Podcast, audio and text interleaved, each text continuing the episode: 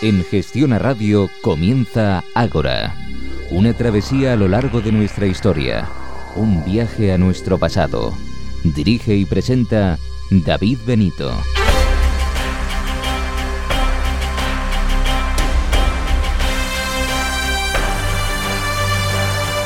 Buenas noches y bienvenidos a una nueva edición de Ágora. Bienvenidos a su cita con la historia.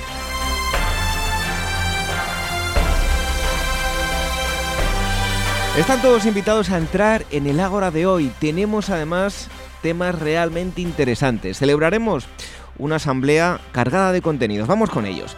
El tema central del programa lo ocupará una gran experta y apasionada de la historia antigua. Ana María Vázquez hoy nos acercará a la figura de Tutankamón y nos hablará del mundo egipcio. Además, estén atentos porque tendremos algo que regalarles. Antes, eso sí, hablaremos con Jordi Ortiz, uno de los responsables de las excavaciones de Dimanisi, que en las últimas fechas han proporcionado información interesante sobre la prehistoria. También hablaremos con Isabel Margarit, directora de la revista Historia y Vida, que nos adelantará los contenidos del número de noviembre. Y para terminar, una pequeña dosis de noticias de actualidad. Atractivos los temas de hoy, ¿verdad? ¿Nos acompañan? Contacto arroba si nos quieren eh, contar algo y proponernos algún tema. Nuestro Facebook, facebook.com barra agorahistoria programa en nuestro Twitter arroba agorahistoria, nuestra página web www.agorahistoria.com.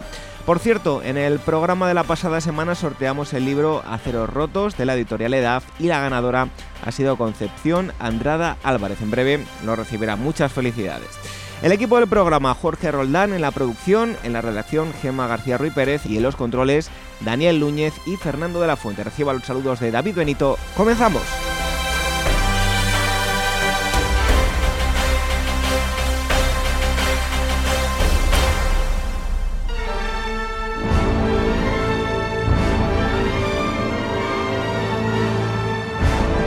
Ágora, donde la historia es la verdadera protagonista.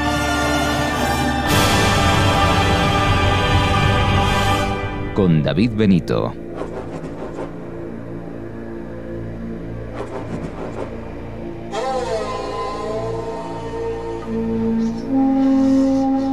Vamos con el primer tema de hoy, la actualidad manda y eh, la semana pasada saltó la noticia, un titular que decía un nuevo cráneo agita el debate de la evolución humana y se había encontrado un cráneo humano de hace 1,8 millones de años en Dimanisi, en, Georgia, y nosotros hemos decidido eh, entablar conversación con uno de los eh, responsables. Además, hace ya tiempo se publicó un libro llamado Del Turcán al Cáucaso con eh, Jordi Agustí, es uno de los autores y otro de los autores es pues la persona que ha llevado a cabo la investigación en eh, Georgia.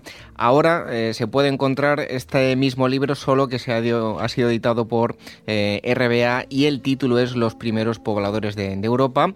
Nosotros contactamos con Jordi Agustí, él es doctor en ciencias biológicas, miembro de la Real Academia de las Ciencias y Artes de, Barcelona.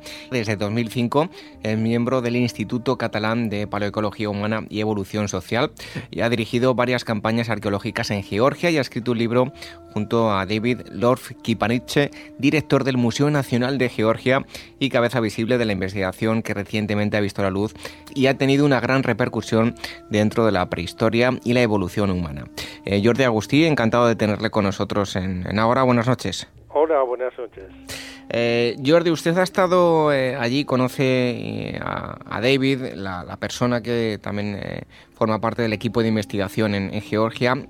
hasta la fecha, para que los oyentes se sitúen, explíquenos qué es lo que habíamos encontrado y, qué conocimientos teníamos de, de la evolución. A ver, el problema es cómo eran los primeros representantes de nuestro género, que sabían hacer útiles líticos, a diferencia de los Australopithecus, etcétera.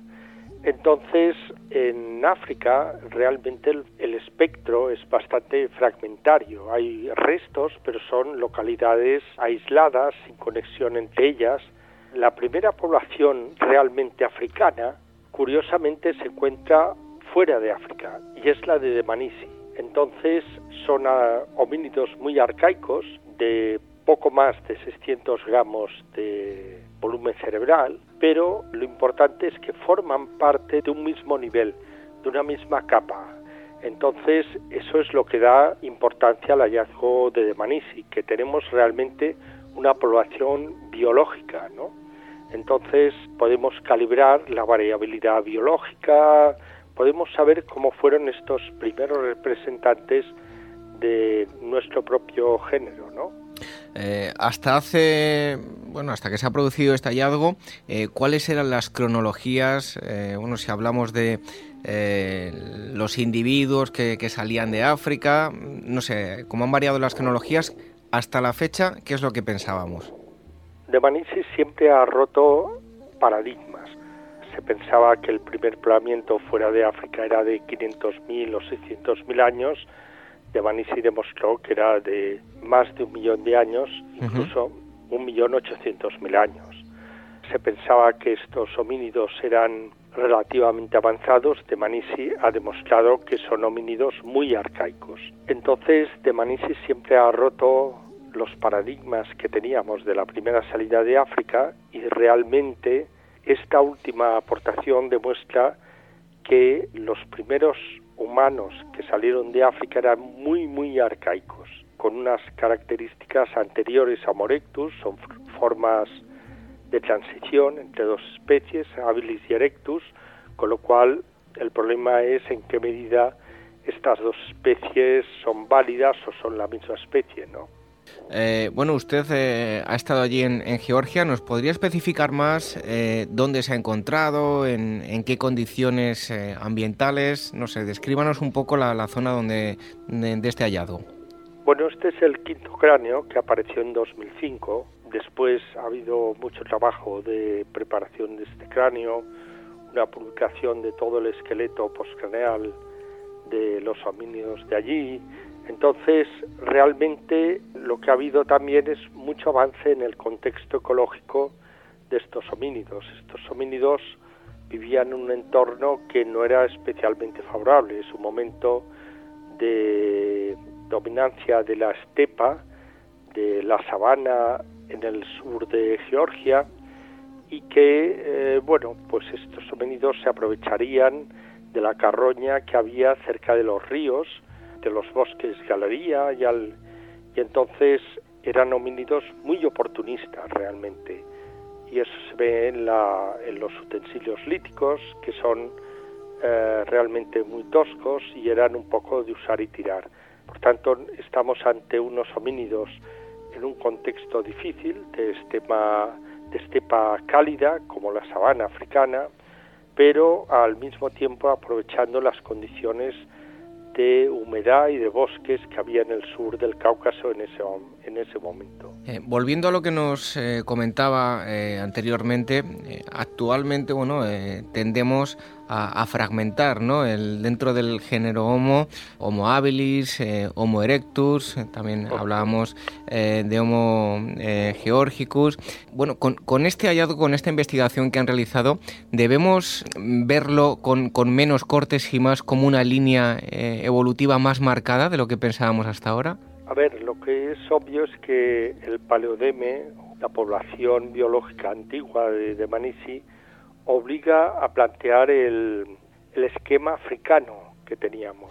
Hasta ahora el esquema de los primeros homínidos en África era lo que dictaba pues los hallazgos en el Turkana, en Olduvai, etcétera.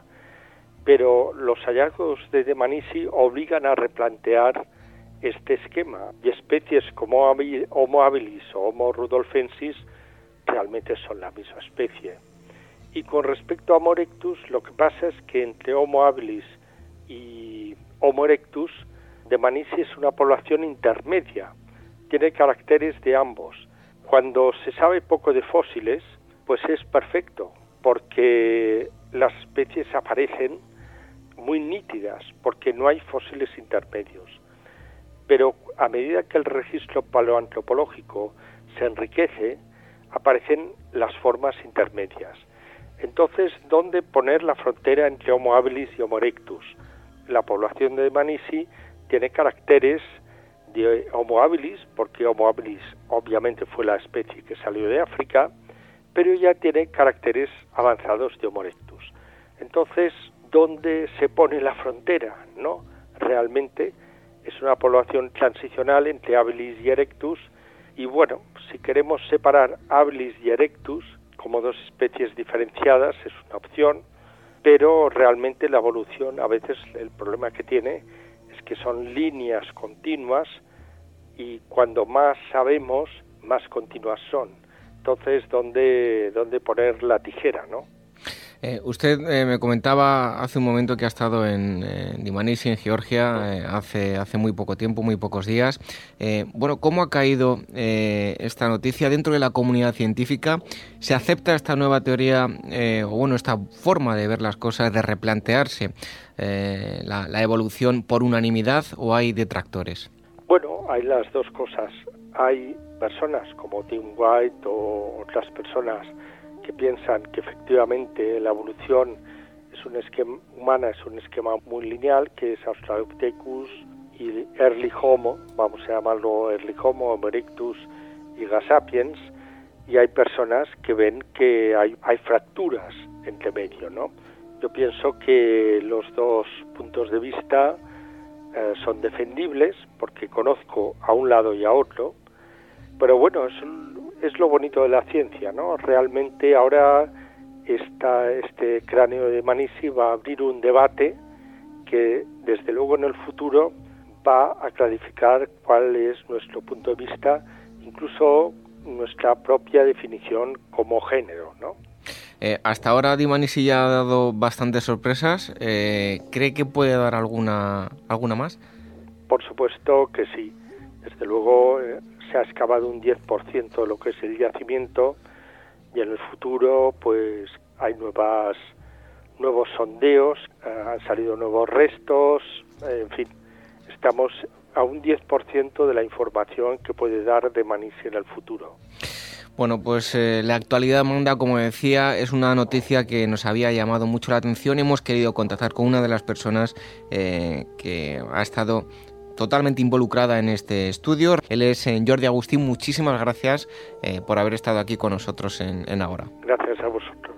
Un fuerte abrazo. Nosotros seguimos aquí en la sintonía de Gestión y Radio en Ahora.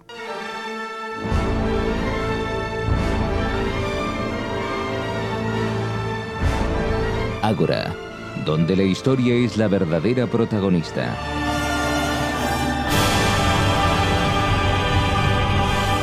Con David Benito.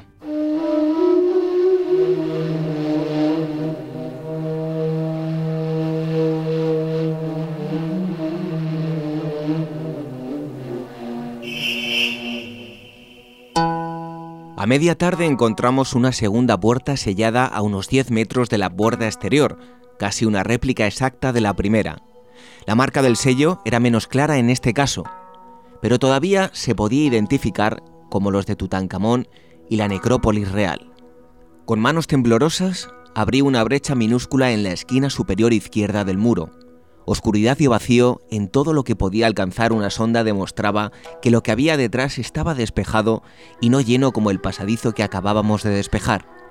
Utilizamos la prueba de la vela para asegurarnos de que no había aire viciado y luego, ensanchando un poco el agujero, coloqué la vela dentro y miré, teniendo tras de mí a Lord Carnarvon, Lady Evelyn y Calendar, que aguardaban la noticia ansiosamente. Al principio no pude ver nada, ya que el aire caliente que salía de la cámara hacía titilar la llama de la vela, pero luego mis ojos se acostumbraron a la luz. Los detalles del interior de la habitación emergieron lentamente de las tinieblas. Animales extraños, estatuas y oro, por todas partes el brillo del oro. Por un momento quedé aturdido por la sorpresa, y cuando Lord Carnarvon incapaz de soportar la incertidumbre por más tiempo, preguntó ansiosamente, ¿puede ver algo? Todo lo que pude hacer fue decir, sí, cosas maravillosas.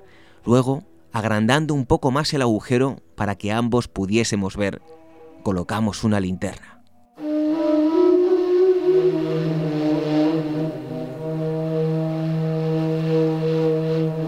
Acaban de escuchar un fragmento del diario de excavación de Carter, descubridor de la cueva de Tutankamón. Hoy conocerán la figura de este peculiar faraón. Para hablarnos de él tenemos a Ana María Vázquez Hoy, doctora en Historia Antigua por la Universidad Complutense de Madrid y titular de Historia Antigua de la UNED. Ha escrito numerosos libros, manuales universitarios y su último trabajo es el que tengo en mis manos, 1325 a.C., el año que murió Tutankamón de la editorial Laberinto. Libro que, por cierto, pueden conseguir pueden enviar un correo electrónico a contacto. Nos dicen que quieren participar en el sorteo de este libro y un libro como este, repito, 1325 a.C., de la editorial Laberinto puede ser eh, suyo. Así que, Ana María, buenas noches. Un placer eh, que estés en, en Ágora con todos nosotros. Lo que te estaba diciendo que el libro dedicado por la autora, claro. Ah, bueno, dedicado. bueno, pues lo haremos, lo haremos. Eh, Ana, se trata de un libro de historia, no un manual universitario, sino un ensayo riguroso, ameno, divertido y a su vez, digamos que cargado de humor sarcástico, ¿no? ¿Llevo razón? Sí. Lo es muy divertido porque yo estoy acostumbrada a hacer unos eh, grandes manuales que mis alumnos eh, dicen que son rompebrazos, rompecarteras, no podemos más. Y eh, cuando ya, mm, cuando escribí la primera novela, que era el, Sol Negro, La venganza de Nefertiti, me dijeron, quítale por lo menos 300 páginas. Y dije, bueno, pues voy a hacer uno ligero que sea divertido. Y la verdad es que la mejor lo que mejor me han dicho de este libro es me he reído que no te lo puedes imaginar. Yo lo he leído porque, claro, escribes un libro y se te olvida. Yo lo he leído, he llorado, con lo cual digo, ¡ay, madre mía, parezco a más rosa! Pero es muy bonito. Bueno, yo tengo que decir a la gente que me, he reído y también he visto mucha, mucha pasión por, por la historia. De lo que no cabe ninguna duda, Ana, es que Tutankamón es el faraón más mediático. Raro es el que no haya escuchado alguna vez su nombre, aunque no sepa nada de Egipto. A pesar de eso, sigue siendo un, auténtico desconocido, ¿no? Bueno, eh, sigue siendo un auténtico desconocido como todos los faraones de Egipto, que hay faraones que son faraones y están enterrados como faraones y no aparecen en las listas, luego listas que tienen nombres de faraones que no se encuentra su momia, y a pesar de ser un auténtico desconocido, es el único que tiene el DNI. El DNI, es decir, yo soy Tutankamón y el que está enterrado es Tutankamón, que bueno, dicho el nombre en Egipto es muchísimo más raro, o en egipcio, pero es el único que tenemos justo, fechado, fichado y con el DNI. Y además con el ADN. Bueno, yo le quiero decir a los oyentes que se lo van a pasar bien porque van a escuchar eh, seriedad, pero con humor. ¿Han escuchado alguna vez hablar de Egipto hablando de drag queen, eh, tintorro, un mechero? Bueno, ahora, ahora lo veremos. El libro, como digo, toca muchos aspectos de Egipto y sus zonas limítrofes. Nosotros, eh, aunque lo haremos de otros asuntos, nos vamos a centrar en la figura de Tutankamón antes de meternos con este personaje, Ana, eh, explícanos qué pasa con las cronologías. Hay varias propuestas, en qué se basan, tú cuál de, esas cronologías sigues, eh, porque no podemos hablar de, cronologías absolutas, ¿no? No hay cronologías absolutas en lo que es el estudio del mundo, del mundo antiguo hasta el final de la época sasánida persa, enlazando con los romanos y un poquito eh, desde Alejandro Magno y sus sucesores. Todo lo anterior es pura ciencia ficción porque hay cinco cronologías, ultra larga, ultra corta, media, mm, bueno, ya lo que sea. Y el caso es que yo cogí la, cronología media para el Próximo Oriente, que es Mamurabi 1792-1750 y en Egipto cogí la cronología de Clayton porque es un libro que me resultaba muy fácil trabajar con él porque si alguien ve mi manual de historia antigua, por ejemplo, en la dinastía 18 tengo la de Gardin, el Malek, Murnane, Hel, porque toda la historia de Egipto es mentira. Con lo cual me dicen, ¿y qué estudiamos? Pues ciencia ficción. Bueno, y de hecho, 1325 a.C. Eh, es esa cronología media, es la de Clayton, es la de Clayton, porque en la cronología de Egipto tenemos, eh, vamos a ver, yo suelo contarlo en clase, diciendo llegó el rey griego que era macedonio, que era Seleuco, era Ptolomeo, mejor dicho, y dice, ¿qué hay aquí? dice, pues mucha gente ha reinado antes de usted. Dice, bueno, explíquemelo usted para entenderlo porque yo no entiendo nada, ¿no? Aparte no hablaba egipcio, hablaba griego, pero mal porque era macedonio. Y entonces llegó Manetón y dijo, a ver cómo le explico yo a este bruto que me corta la cabeza lo que ha habido aquí. Entonces inventó lo del el fraccionamiento de las dinastías, que es totalmente inventado por Manetón. ¿Qué tenemos? Dinastías de Manetón, faraones de Manetón, tenemos listas reales en las cuales vienen unos faraones sí y otros faraones no, a los que no les gustaban los quitaban de la foto, que es lo que se llama en época romana la damnatio memoriae, es el daño de la memoria, te tachan de la lista, te quitan de allí y ya está. Y, eh, por ejemplo, eh, luego tenemos los, los, papiros reales, que es la lista real de Turín más la piedra de Palermo, y no casan ni abofetadas Manetón con las listas reales con los papiros reales, con lo cual es como un puzzle muy divertido. Y luego hay muertos que también son faraones y no están ninguna de las tres listas.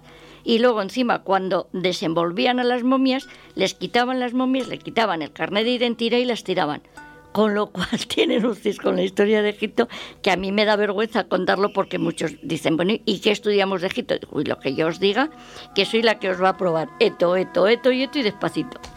Eh, te, iba a preguntar, digo, si trasladamos esas cronologías del mundo antiguo a la cronología de Egipto, pues que iba a haber más lío aún, ¿no? Así que yo creo que ha quedado perfectamente contestado. A mí no me preguntéis por la cronología porque me da un ataque, vamos. Bueno, Ana, entonces todo aquel osado que hable del mundo antiguo diciendo que mm, alguna fecha es segura demostrará, como dices en el libro, o que es un simple aficionado o un profesional imprudente, ¿no?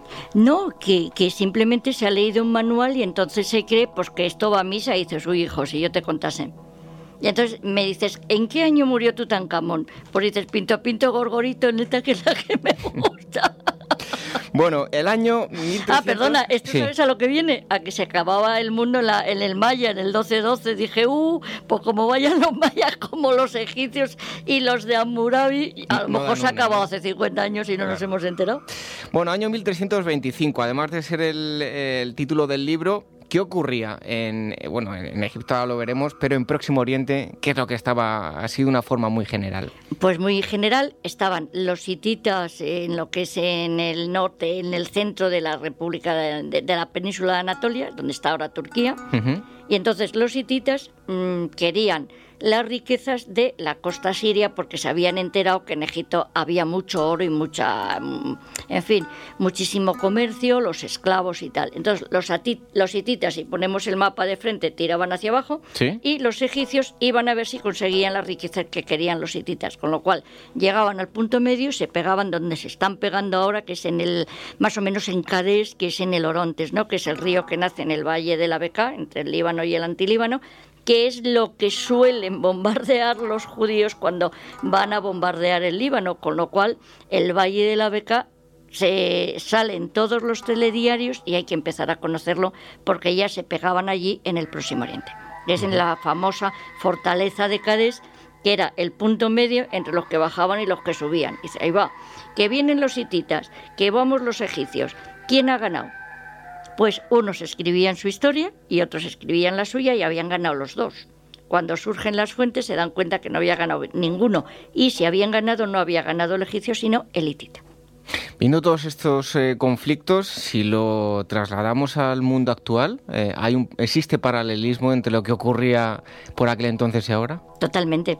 Yo tengo a mi compañero, a, Florentino Portero, que siempre hacemos unos... Eh, nos encontramos en mitad del pasillo y entonces él me cuenta, digo, Florentino, ¿cómo van los judíos? Pues no sé qué, los problemas, tú sabes que espera que te lo cuento y entonces empezamos que si los ríos, que si los Orontes, que si el Tauro, que si el Zagro, que si el no sé qué y dice, ¿sabes que solo me entiendes tú? Digo, claro, porque me sé mi asignatura. Está pasando exactamente lo mismo porque eh, lo que es una zona muy rica, una zona con grandes líneas de comercio, con muchísimos productos, es la entrada del Golfo de Aqaba, es la entrada por el Mar Rojo, donde está el canal de Suez, más luego Afganistán, más luego todo el mm, Golfo Pérsico, más todas las caravanas que vienen de Arabia. Es decir, ahí confluye una riqueza tal, más con lo que viene de Centro Europa, que son, estoy hablando ya de mi asignatura, no ahora, ¿no? Que son las minas de sal, que es el comercio de la obsidiana, el lapislázuli. En fin, aquello es de verdad no un mercado persa en el sentido que es un mercado persa, sino que había unas riquezas impresionantes. Claro, se pegan todos siempre por esas líneas de comercio, la confluencia de esas riquezas es lo que hace que haya conflictos y que todavía sigan en este momento con una organización patriarcal, que es lo que no entendemos los occidentales y es lo que me explica mi buen amigo de, historia contemporánea. Si a eso metes los americanos y a eso metes el petróleo, y a eso metes luego las tres religiones que están en Israel, que se pegan todas por la, la mezquita de la roca, los santos lugares y tal, aquello es una olla en ebullición, claro que se empieza a entender en historia antigua, claro.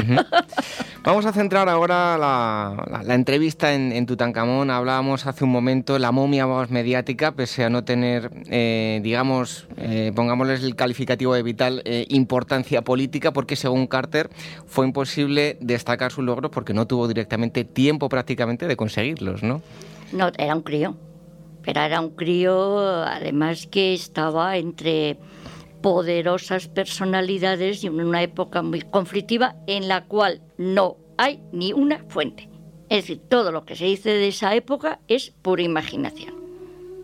Es el halo romántico de ese faraón que se dice que es monoteísta, pero que no lo es, que de repente es de cabeza redonda cuando es niño y de repente le representan como un pepino.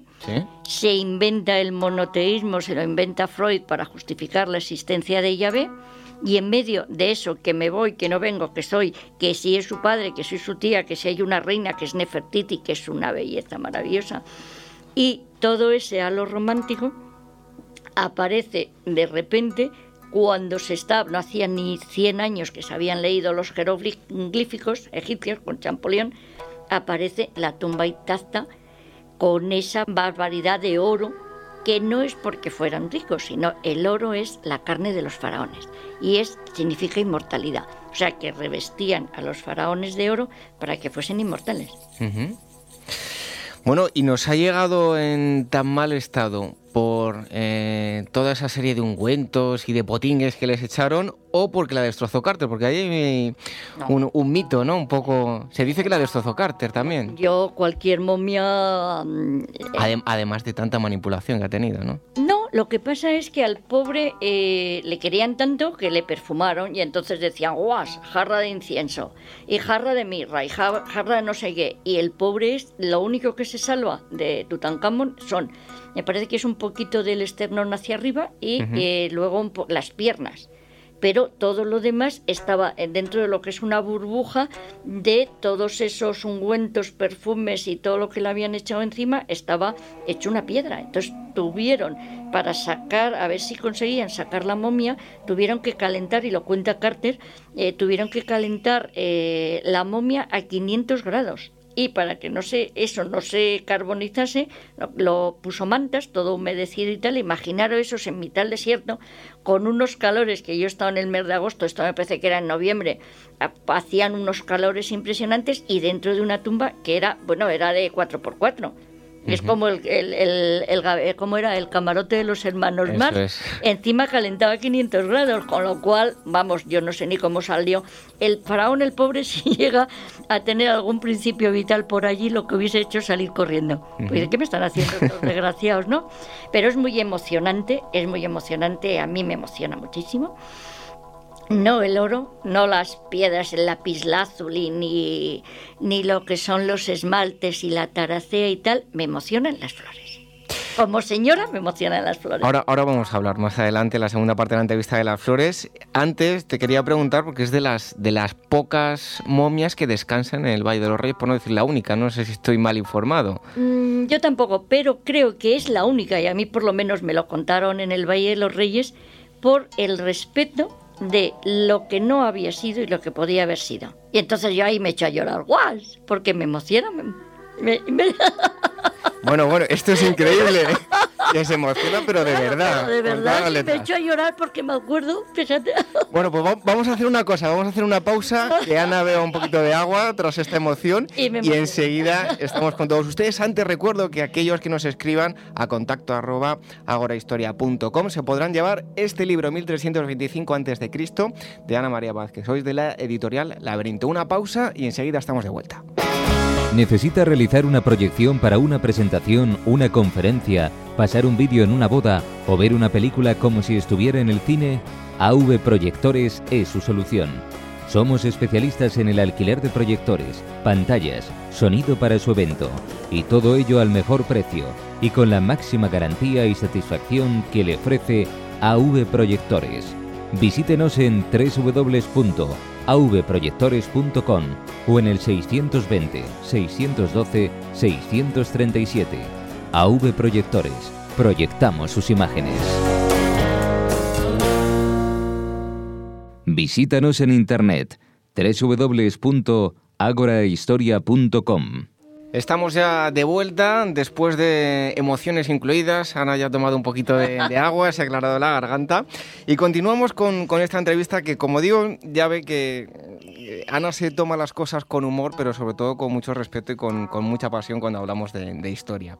Eh, decía que hablábamos fuera de micrófono durante la pausa, que la, van a hacer una réplica de la tumba de Tutankamón para que no se estropee, bueno, pues al igual termina pasando como todos los sitios, ¿no? Altamira aquí en España, eh, en breve ya no se podrá visitar la tumba de, de Tutankamón y visitaremos una réplica, ¿no?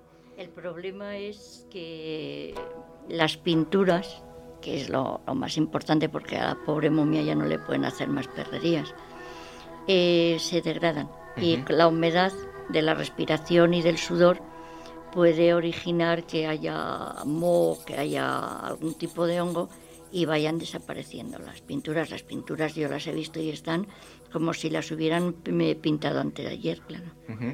Eh, bueno, eh, en el libro eh, hablas también de, Akenatón, padre de Tutankamón, y dices que se le ha visto como un, drag queen, una, reinona. ¿Esa imagen, digamos que afeminada, pertenece a la leyenda o a la realidad? No, Él, está, vamos a ver, la, la, divinidad en el mundo antiguo es concebida como una fuerza. Esa, esa fuerza se manifiesta en forma femenina o en forma masculina. Y cuando llegamos a Roma hay inscripciones que dicen, te adoro a, esa divinidad si vedeus, si vedeas, sea señor o sea mujer.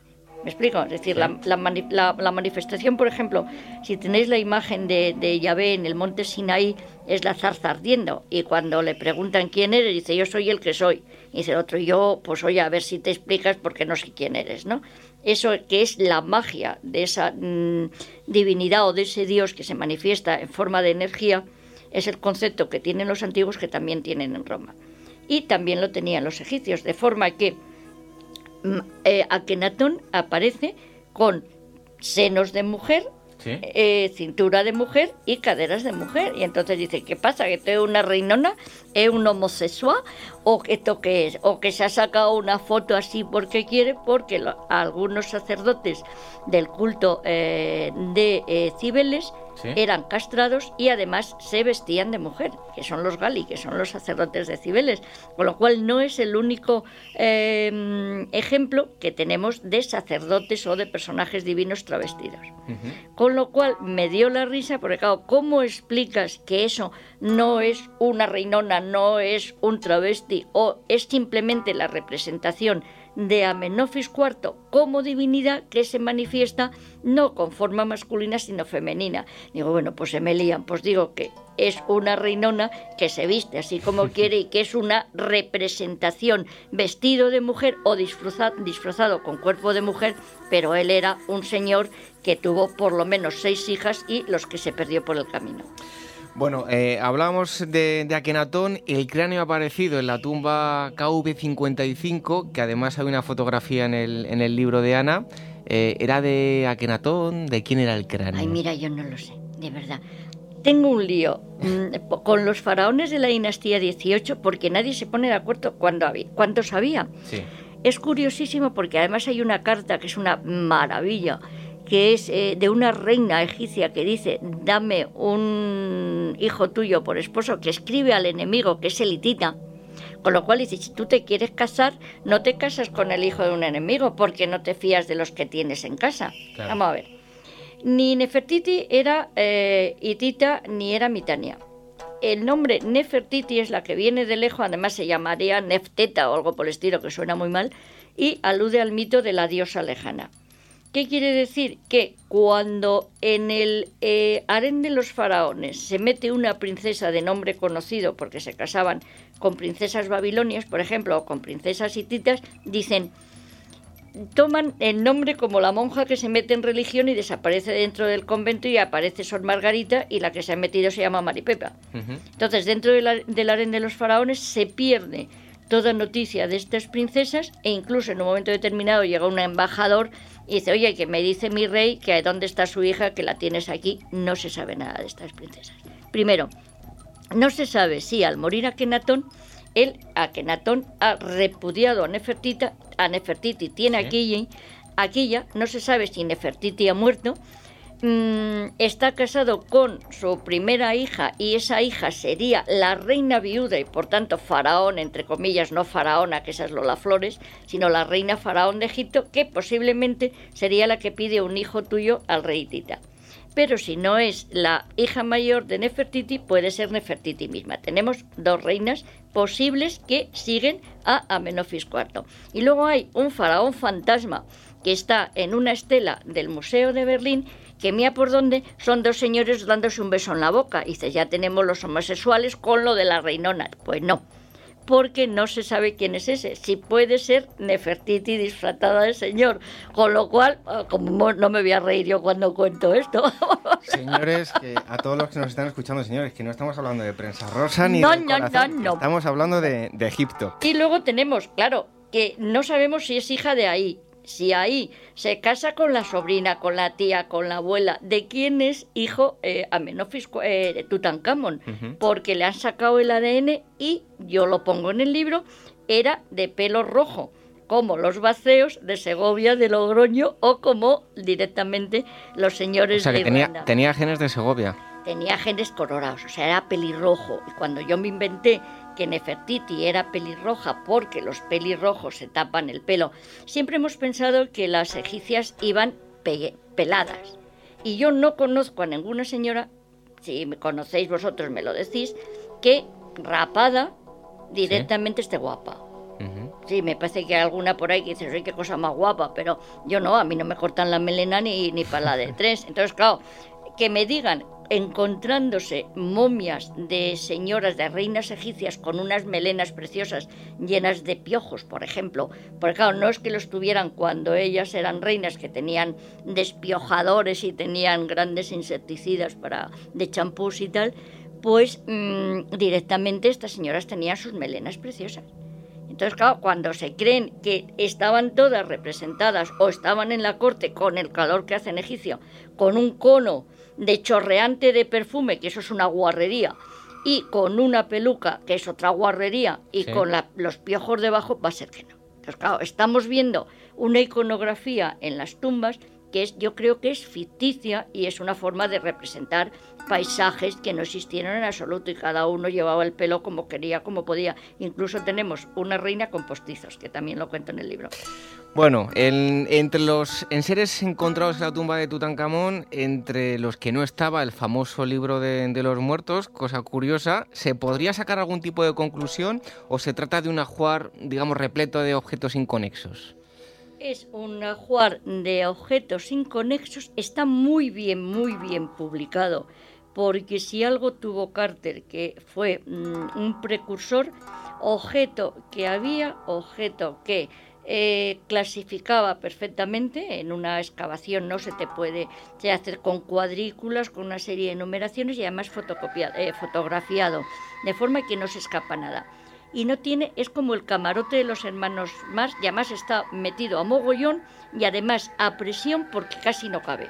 Mm, el cartero habla de que, de que eso fue una chapuza el enterramiento. Y luego están los calzoncillos del rey y el mechero que me encanta. Lo tenía aquí pensado, lo, de, del mechero. Pero antes quiero preguntarte, porque antes decías que lo que más te gustaba tirar las flores, ¿no? Me encanta. ¿Qué conocemos a través de las flores que se han encontrado? ¿Qué datos podemos obtener? Conocemos la época en que murió Tutankamón. Que no me digas qué flores son porque no me acuerdo, pero me volví a echar a llorar. Y luego es que no solamente se las ponían a Tutankamón, con lo cual me llevé una desilusión porque parece ser que era como las coronas de flores actuales, que en vez de ponerlas eh, fuera del féretro o en el furgón funerario, se las ponían al muerto encima. Pero según le van quitando todas las capas de, sarcófagos que lleva, que son cuatro más el de afuera de calcita, pues te encuentras que al final tiene una especie de moñete y lo que hay dentro del moñete tapado con, con las vendas últimas que, que, cubren la momia están el, famo, la, el buitre y la cobra de la máscara de Tutankamón. Y tiene una coroneja al lado preciosa y yo me imagino, y lo escribí cuando escribí El Sol Negro, la pobre viuda, que además era viuda, que era viuda de su padre, viuda de su hermano, la iban a casar con el abuelo. Yo me imagino la pobre mujer desesperada diciendo, yo me abro las venas, o a lo mejor le gustaba el abuelo, yo qué sé. Bueno, y el mechero, ese mechero nunca mejor, ah, mejor dicho, prehistórico, porque era prehistórico. no, ya histórico. Porque... Bueno, histórico, pero al estilo prehistórico, ¿no? Es un chisquero, es eh, una especie de, de palote que lleva eh, como los prehistóricos para hacer fuego y con una, con una maderita y entonces es el, el, mechero del faraón. ¿Sabemos de qué pudo morir? Porque claro, murió tan jovencito. Eh, se dice que algo en la pierna... No, murió de todo. Vamos a ver. Eh, el problema que tiene esta familia es que tenía una gran endogamia y la prueba es que una de las hermanas se muere de 8 o 9 años, dando a luz. Entonces, eh, luego se muere otra, en fin, eh, mm, tenían unas relaciones con el padre desde, desde muy jovencilla, una niña de nueve años dando a luz, por muy pequeño que fuese el bicho, porque luego lo que tienen parecen conejillos, hay, la, la, mujer de Tutankamón tiene una, un aborto de, de, dos gemelos que parecen extraterrestres totalmente. Porque además a todos los extraterrestres que se inventan cogen toda la iconografía de lo que hay en estos... No es que fuesen extraterrestres, sino que cogen directamente la iconografía cuando hablan de los navíos y estas cosas, cogen de las pruebas que hay exactamente en los museos. Y claro, estos pobres tienen la cara tri triangular rarísima, que son fetillos horrorosos. Me parece que eran dos niñas. Y claro, el problema es que con esta endogamia hay un lío de familia que no te enteras. Pero sobre todo lo que está constatado, y a mí me llamó mucho la atención y es un escándalo total, es las relaciones incestuosas de Akenatón con eh, las dos hijas jovencitas. Bueno, tremendo, tremendo, Creo que te voy a hacer llorar otra vez, Ana. Eh, mira, la, yo creo que lo mejor del libro, porque creo que lo expresa muy bien, al final del libro hay una fotografía donde aparece Ana en la tumba de Howard Carter una, a, mi modo de ver, ¿no? Lo que yo percibo, eh, una persona pues eh, que ha dedicado toda la vida, como Ana, a, la historia, a la historia antigua, en la tumba de Howard Carter. Eh, no sé, ¿qué se siente estando allí? Uy, otra vez llorando. Porque además estás con una flor, ¿no? Estás con una flor. Estoy poniendo una flor y directamente yo no me esperaba, yo no la conocía, sabía que estaba enterrado allí y fui a Londres al, al, bautizo de mi último nieto y le dije a mi hijo, Carlos, directamente me tienes que llevar a, a Maida Vale o no sé dónde demonios está, está por Wimbledon, que está enterrado Howard Carter. la manía de mi madre que a dónde me va a llevar, porque mi hijo hemos estado de Irak al Monte Nenruz, el pobre me ha seguido a todos los sitios, ¿no? Y dice, bueno, pues por lo menos lo de, lo de la tumba de Carter está aquí cerquita, ¿no? Y se sorprendió porque había mm, gentes muy importantes enterradas allí y llegamos a la tumba de Carter y dice a la mamá que fíjate lo que pone aquí yo guau que te saco un vídeo y estoy en todos los vídeos llorando porque me emociona directamente que yo creo que lo más bonito del mundo mundial es la emoción que tuvo que tener Howard Carter cuando vio esas cosas maravillosas. Porque si yo me volví loca cuando saqué un trozo del, del tamaño de un euro de cerámica sigilate y empecé a decir romanos, romanos, romanos, y, dicen, ¿esos son romanos? Dijo, hijo, que es un trocito de cerámica. Vamos, yo me cubro la tumba de Tutankamón y me tienen que atar allí, ¿no? Bueno, pues esta fotografía y muchísimos otros datos de una forma, como decía antes, rigurosa y divertida, lo podrán encontrar en este libro que tengo en mis manos, 1325 a.C., el año que murió Tutankamón, la autora Ana María Vázquez Ois, de la editorial eh, Laberinto. Creo que te vamos a intentar un poco abusar de ti para que vengas aquí y nos cuentes más cosas. ¿eh? que me encanta. Bueno, pues Además, que le mandamos un fuerte abrazo que por las mañanas te pueden escuchar con Cárdenas, ¿no? Que tienes ahí una, una sección de historia muy divertida. Llevo ya seis años sacándole punta eh, con Javier Cárdenas, que a mí cada vez que sale se pone colorado el pirulo y empieza a decirme buenos días, Carpe Diem, a mí me entra un ataque de risa y es que es natural, o sea, no finjo nada porque me río, entonces me río igual que cuando cuento estas tonterías y lloro precisamente cuando leo la frase, que esa la vas a leer tú si quieres, que hay en la tumba de Howard Carter, que está escrita en la máscara maravillosa de Tutankamón. Por cierto, te voy a dejar un encargo. le mandamos un saludo a, Cárdenas y todo el equipo. Queremos recibirlo, ¿eh? que nos lo manden ellos a nosotros. Eh, que os mande, pues nada, eh, Javier, que carpe diem y que saludes a mi niño, que entre otras cosas, no sé si puedo decir que eres alumno mío. Bueno, se puede decir. Pues vale. no, no, le apruebo por enchufe. ¿eh? bueno, pues, ¿te parece que terminemos con eh, esta tú frase? que lo lees mejor, que yo siempre me encasquillo. Venga, pues si queréis conseguir este libro, muy fácil, contacto arroba agorahistoria.com y terminamos diciendo lo siguiente. O noche extiende sobre mí tus alas como las estrellas imperecederas.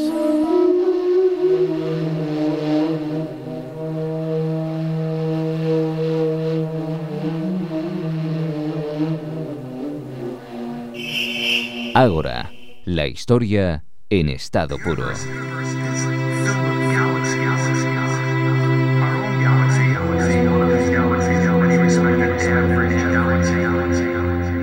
Un mes más damos la bienvenida a Isabel Margarit, ella es eh, directora de la revista Historia y Vida, que nos va a hablar de esos, eh, ese avance de contenidos del número de, noviembre.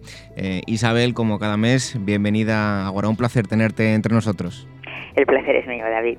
Bueno, hablando ya de ese número de, noviembre de la revista Historia y Vida, tenéis un dossier, desde luego que interesantísimo, titulado A la caza de nazis. Cuéntanos, ¿de, qué trata el, dossier? Pues mira, mm, efectivamente es un dossier además yo creo que de, mm, muy interesante y sobre todo realmente muy oportuno. A veces pues mira, mm, hay flashes en la actualidad que nos, que, nos reconducen a la historia y es este el caso. Si recuerdas, hace escasas semanas, la prensa internacional se hizo eco de la muerte de Eric Prickbe, un anciano de, pues, de 100 años que fallecía en Roma donde se hallaba pues en arresto domiciliario desde hacía unos años.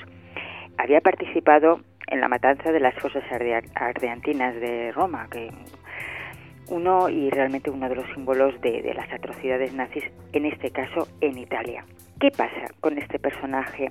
Como tantos otros criminales nazis, Prickbe huyó a Argentina y en 1994 un equipo de la cadena estadounidense IBC lo siguió la pista hasta la localidad de Bariloche. Aquella entrevista provocó tal revuelo que Italia pidió la extradición. El caso de Prickbe, que es actualidad porque mm, a día de hoy mm, todavía está, se está polemizando sobre el entierro de los restos de, este criminal nazi, no es más que, como te comentaba, un símbolo de lo que ha sucedido con una cantidad muy considerable de mm, criminales nazis que, de un modo u otro, huyeron muchos de ellos a países pues, sudamericanos y allí se perdió su pista. Pero ciudadanos anónimos o algunas instituciones que organismos que se han ido creando a lo largo del tiempo, como por ejemplo el Centro Simón Vicental, han conseguido seguir esa pista, dar con algunos de ellos y llevarlos ante los tribunales de justicia. Lo que pasa que muchos de ellos en algunos de los casos, o en la mayoría de los casos, su edad es tan avanzada que realmente ocurre lo que ha pasado ahora con Prickbe, que ya fallecen de muerte por muerte natural sin poder llegar a tener un juicio.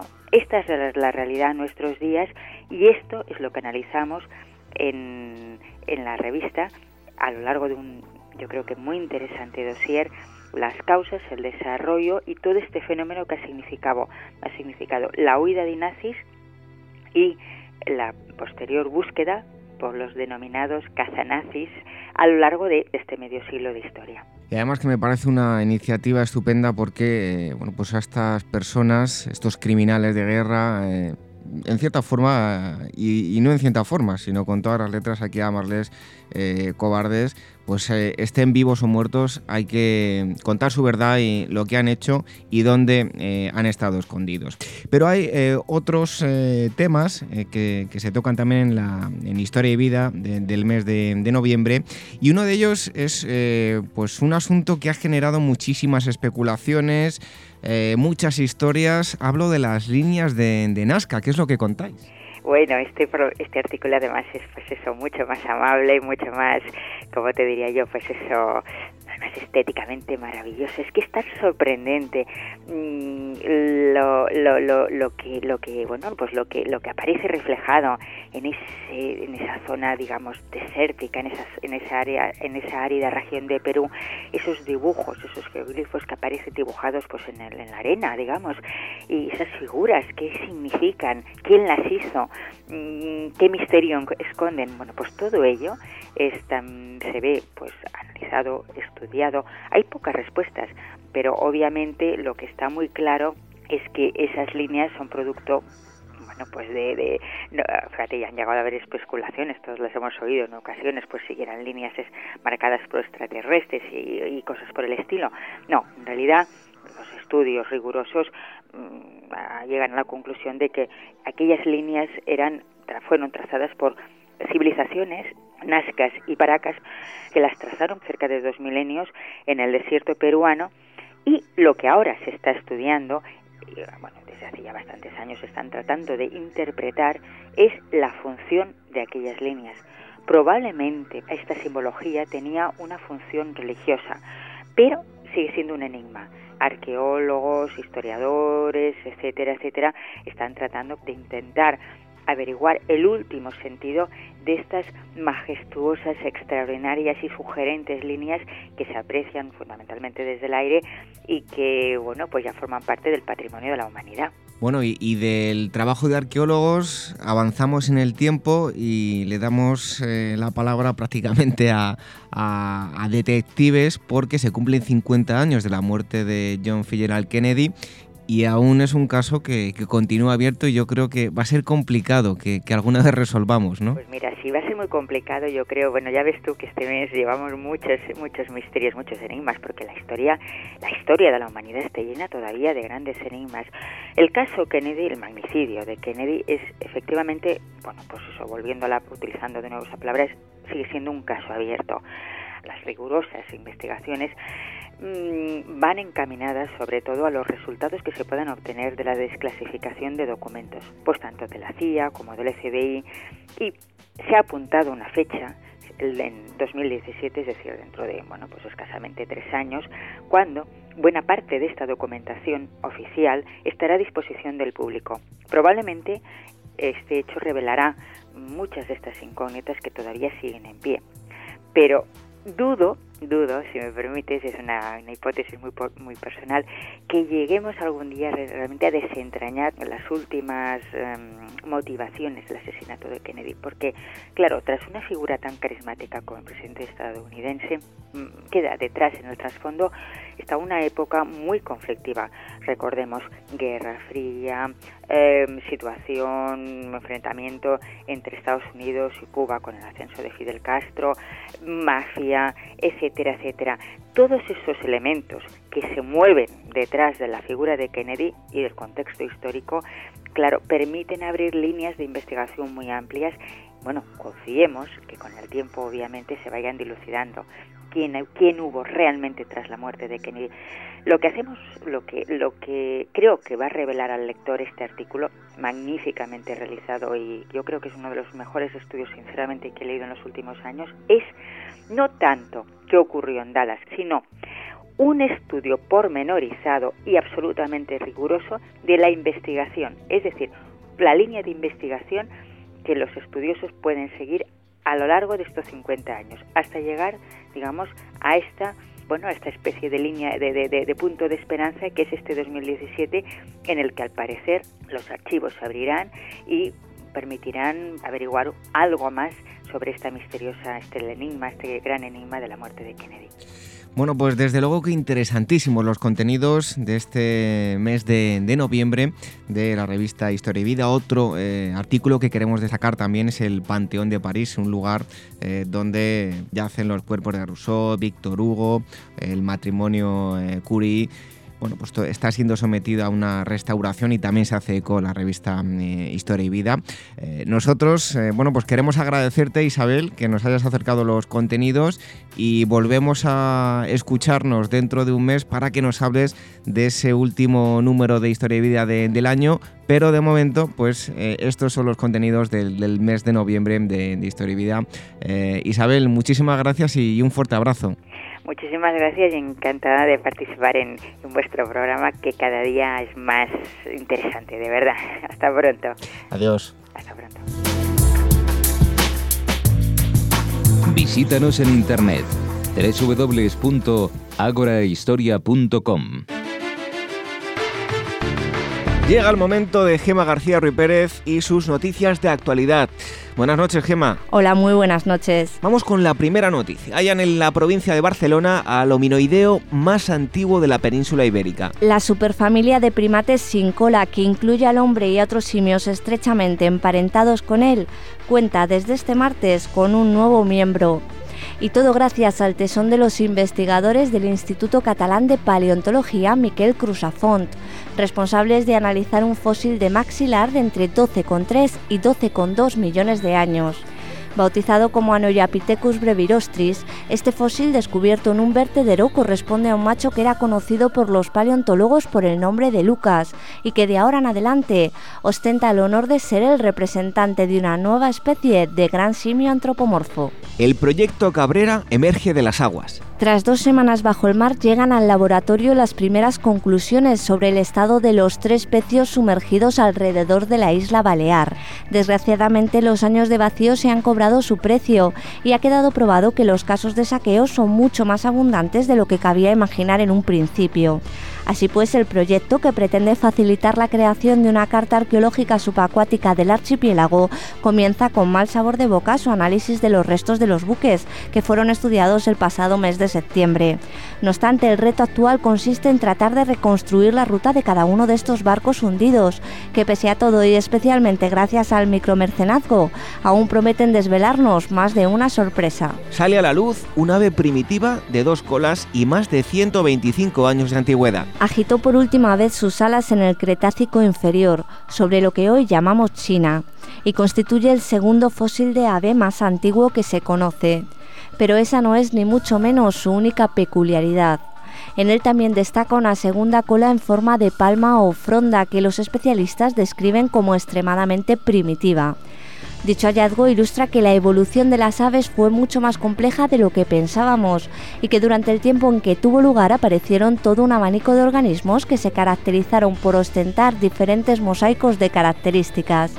Estamos pues ante una rompedora teoría que contradice a aquellos que sostienen una evolución progresiva y lineal desde una cola larga a la actual en abanico y demuestra que pudieron coexistir todo tipo de bizarros diseños antes de lo que conocemos como aves modernas. Los secretos de la agencia Magnum al descubierto. Hasta el 19 de enero del próximo año la Fundación Canal acoge en Madrid casi un centenar de fotografías de la mítica agencia que lamentablemente han pasado 52 años en el olvido.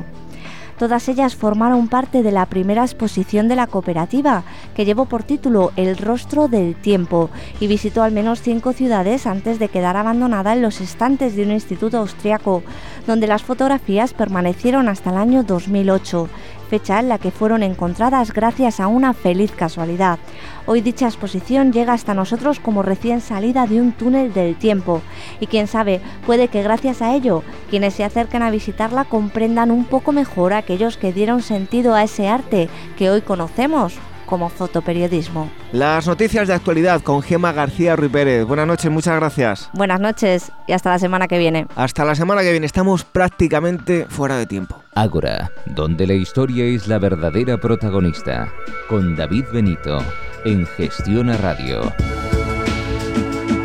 Esto ha sido todo por esta semana. Debemos abandonar el Ágora. Ya mismo nos ponemos a trabajar en la asamblea de la próxima semana. Esperamos que hayan disfrutado con el programa de hoy.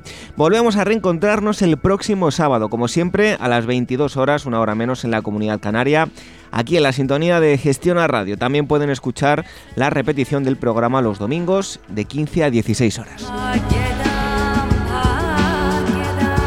Formas de contacto. Contacto arroba agorahistoria.com, nuestra web www.agorahistoria.com y nuestras redes sociales facebook.com barra agorahistoria programa y el twitter arroba agorahistoria. Sigan ahora la sintonía de Gestión a Radio. Les dejamos en la compañía de Venceslao Pérez y el Museo del Disco. Hoy me despido con una frase de Baltasar Gracián, escritor español. Dice así. El primer paso de la ignorancia es presumir de saber. Buenas noches, hasta la próxima semana, sean felices.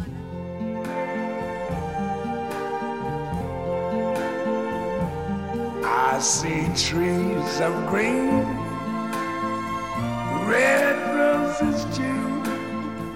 I see them bloom for me and you. And I think to myself, what a wonderful world.